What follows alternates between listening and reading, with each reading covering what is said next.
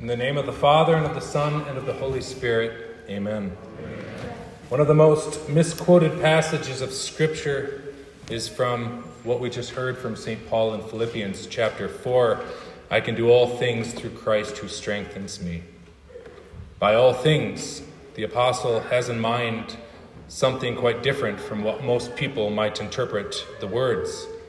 It is that he can be content. This is what he means by all things. That's how he speaks of being content with what he has. He calls it the ability to do all things. And it's remarkable because he describes of all things, of all virtues, the most passive. In fact, it is the capacity to receive as things come. He says this is being able to do all things. Letting riches come, letting riches go, letting reputation shine or be tarnished, letting hunger be satisfied or remain unsatisfied, being totally passive in all things, and yet, yet not simply checking out in some nothing really matters, nihilistic type of way, but remaining confident toward God, believing that he loves you, knowing that he who owns all things causes all things to work together for your good and indeed says that all things belong to you. To know that he will distribute them when he sees fit as is best for your faith. This, Saint Paul calls doing. Being able to do. Being able to do everything. And it's true. It's not just true in some psychological way. Of course, much could be said about this. Be anxious for nothing. Well, what good does it do to be anxious? Even Jesus appeals to reality, whether or not you know or believe that God governs all things. He appeals to this in order to drive home how silly it is to worship, to worry. Who can become taller or richer by worrying? It can't add anything. Any life coach or counselor can tell you that when you're anxious and worried about things you can't control, you just have to slow down. If you're so consumed by what you lack or by what you stand in danger of losing, and this is what it means to be anxious, if you give in to this worry that robs you of your joy, well, you'll only lose sight of the forest for the trees. You'll be so focused and what you're missing out on that you won't even be able to direct your attention to what might be right in front of you, to what you might be standing ready to gain at any moment. It's really a matter of pers- perspective and, and positive thinking. Now, this is the psychological approach, and we can appeal to it, I suppose. There's some wisdom in it. By wisdom, by calling it earthly wisdom, doesn't mean that we're saying it's bad. It works. It does what it's supposed to do. If you follow this advice, you'll be able to do.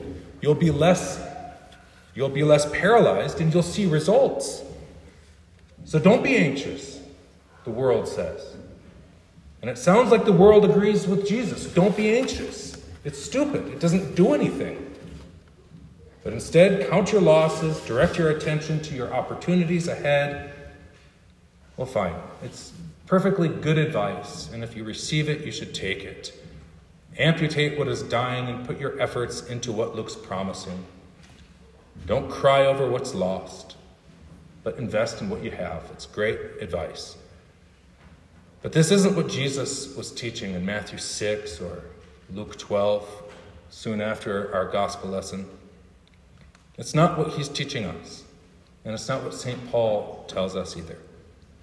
He does not give us a program for changing poverty into riches, or hunger into satisfaction, or shame into glory.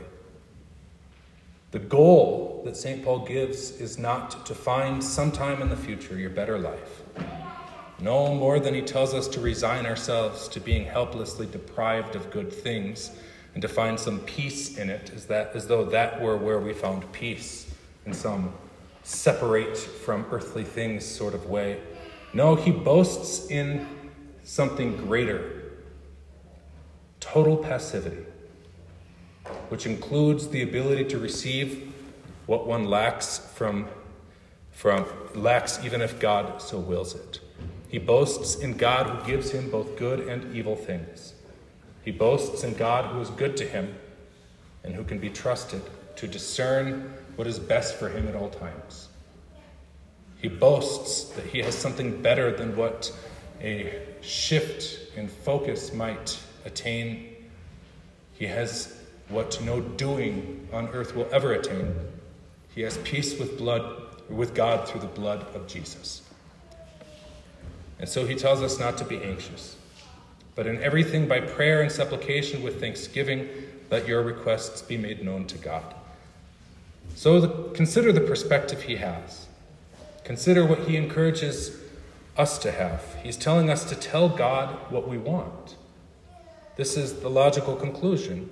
In everything by prayer and supplication by, with thanksgiving, tell God what you want. He's not telling us to reorganize our anxious thoughts. He's not telling us to set realistic goals.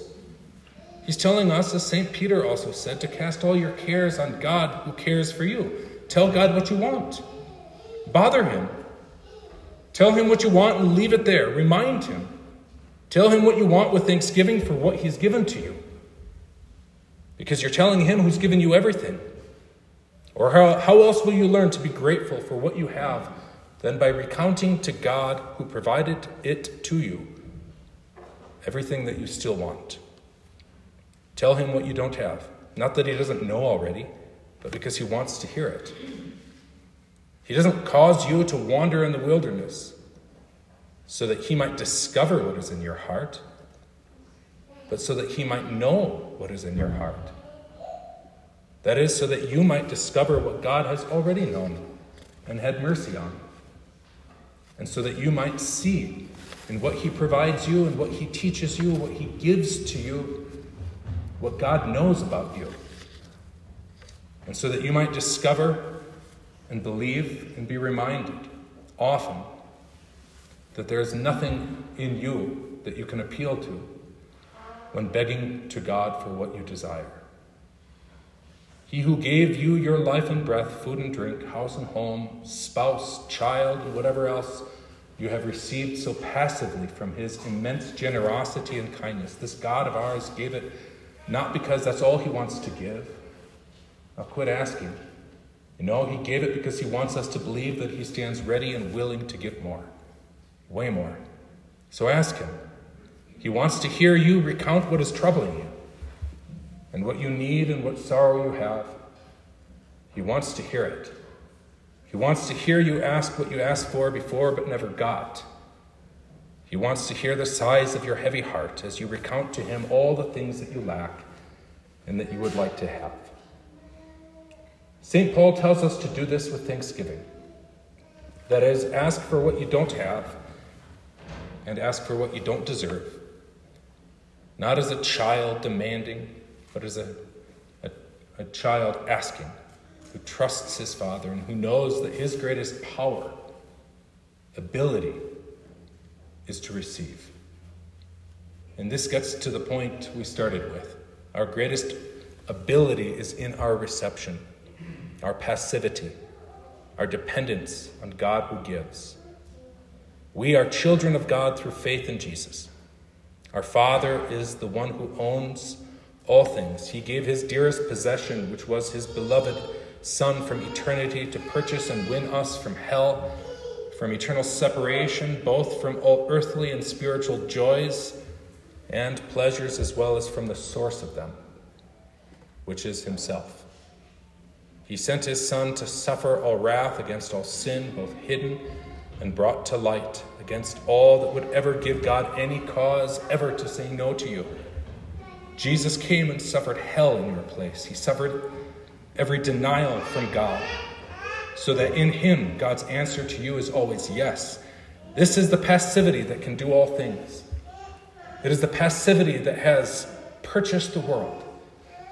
To know this, to have received the peace that surpasses all, all understanding, that our hearts cannot contain, to have this peace guarding your minds in Christ Jesus, guarding you from within and from without, from despair, doubt, and anxiety, and emboldening, and emboldening you to ask and keep asking for what you desire, to never think it's pointless, to know that God is reconciled to you and stands always above you as a tender father who pities and loves you. This is being able to do all things. This is true power, even when worldly wisdom can offer no more than the promise of renewing and sparking your inner potential. Your potential isn't found within you. It is found in God who loved you and saved you from your sin, and who even now promises that there is nothing in you, again, there is nothing in you or against you that can prevent you from receiving his favor and blessing. Because whatever you regret, God forgives, and whatever you lack, God will teach you to go without until he decides you shouldn't anymore. Even if the world shares nothing with you, even if you never do pull yourself up and live out your golden years in ease and success, or get the employment or the wife or the health that seems more and more out of reach as the years pass by. Even as you retain or you remain sighing and praying for what your earthly life has lacked till the day you die, yet you have peace with God, and you have his command to keep asking with thanksgiving for what you don't yet have to enjoy. And all things that belong to God when we die and go to heaven will not only finally be ours forever, and no one will be able to threaten or take away or tell us to share it, because we'll all have it in common. Not only this, but we will finally see that even while we lived here, they were already ours, even as the Canaanite heathen were enjoying it while we wandered through the wilderness. Even when we lack control and enjoyment of the things that, th- that fill this earth, yet we take possession of them by believing God when he says that they work outside of our control for our everlasting blessedness. Or why should we grieve when the wicked enjoy the good things of the earth and we don't? What conversation will we have with our soul to console ourselves? The world has mere exhaust and smoke.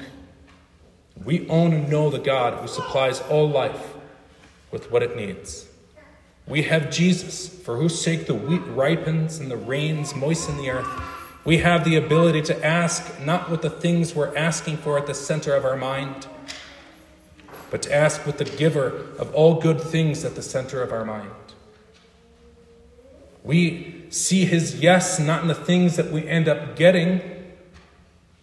We see his yes in what we already have. His invitation to ask what we may never see this side of heaven. Here is our power. Here is our ability to do all things, to suffer and to be refreshed, to lose and have our losses restored. For we have peace with God. It doesn't just su- surpass human understanding. This peace surpasses all understanding. Even the angels don't get it. They marvel that we who wallow in such a wicked world, who must contend with such a weight of sin, who have such weakness in ourselves, that we still lift our heads in joy and confidence that they can't fathom. Such shallow vessels we are, and God chose our human nature to fill with the fullness of the Godhead. This mystery can only begin to be grasped by faith in the mercy we need. The angels see us lift our hearts to God in trust, and it mystifies them. This confidence eludes them. This pure trust in God towards sinners who never shake their sin or conquer their weakness. What immense strength God implants within us who hunger and weary, that we confide in God who loves us for Jesus' sake. The angels can't wrap their minds around it, but it's ours. And they rejoice with heavenly elation to see what God has made us capable of. Our sins have been borne by God himself. We have something in common with God that angels don't. God shares our flesh and blood. He knows our hunger and misery, and he knows the guilt of our hearts. He knows it better than we do. And it is for his sake that we are invited to ask his Father as our Father for everything that is his. And for this, we also have this in common with God, that as from eternity he has loved the Son, so into eternity we now love him. we know him. For Jesus' sake, we trust him because we are clothed and fed in his righteousness. We are honored so highly to know that whether we live or die, whether we have or lose, we are heirs of more than the angels can boast of. We are heirs of more than barns can hold. We are heirs of more than our hearts can hold. But the more we are given, the more that pours out. And we never lose. Right after Jesus tells us to, or Saint Paul tells us to pray, he tells us to meditate. This should be the goal of your praying, is to think about God's word. Whatever things are true, whatever things are noble, whatever things are just, whatever things are pure, whatever things are lovely, whatever things are of good report, if there's any other virtue, and if there's anything praiseworthy, meditate on these things. Don't treat prayer like something to get out of the way so that you can carry on with worrying. Think about God. Think about what he says you are, what he says is yours, and ask for all of these things. See among these things, more than among the things that all flesh needs and gets in the proper time, more than among the things that perish with the use, more than among those things that the rich and powerful enjoy and rub in your face with no thought to who gave it and why. See among these higher things what God never fails for a moment to give you. You may lack bread for a while, and God will still feed you. Your car may not run for a while, but you'll still get where you need to go. You may be lonely, but God will never leave you. Consider what it is that you lack most. Look and listen and receive what God freely gives you in Christ his Son, and you will learn to desire what he promises most. It is eternal life and a good conscience by which you can enjoy all that he provides. And you can truly enjoy it. And you can say to your soul, eat, drink, and be merry, because your soul has learned the exceedingly higher value of God's forgiveness and peace in Christ. And your soul knows the joy you're talking about because your soul knows Jesus, because he offered himself as a sacrifice to God for a sweet-smelling aroma that turned God's anger away from us forever. We know God's love, and so we're able to walk in love, knowing that of greater value than any gift or thanks we give, God doesn't need what we have to feed the poor, to care for widows, or even to console anyone in his poverty or hunger. He feeds the birds, he feeds the whole world, and he feeds us. No greater of greater value than any gift or even thanks we give is the reason we give thanks, and the reason God accepts it. And the reason we can enjoy every good thing he gives us with joy and gratitude. He receives all we offer in thanks as a sweet-smelling aroma, because we ourselves are pleasing for the sake of Jesus. And we take every bite, whether we're consciously thinking of it or not. We receive every holiday, every meal, whether we're consciously remembering it or not. We receive it for the sake of Jesus. And so we meditate on him. For his sake, we have all that we have. And for his sake, we share it with one another. For his sake, we give thanks. And for his sake, God is pleased when we do. For his sake, God is pleased with us. In Jesus' name, amen. The peace that surpasses all understanding shall guard our hearts and our minds in Christ Jesus unto eternal life. Amen.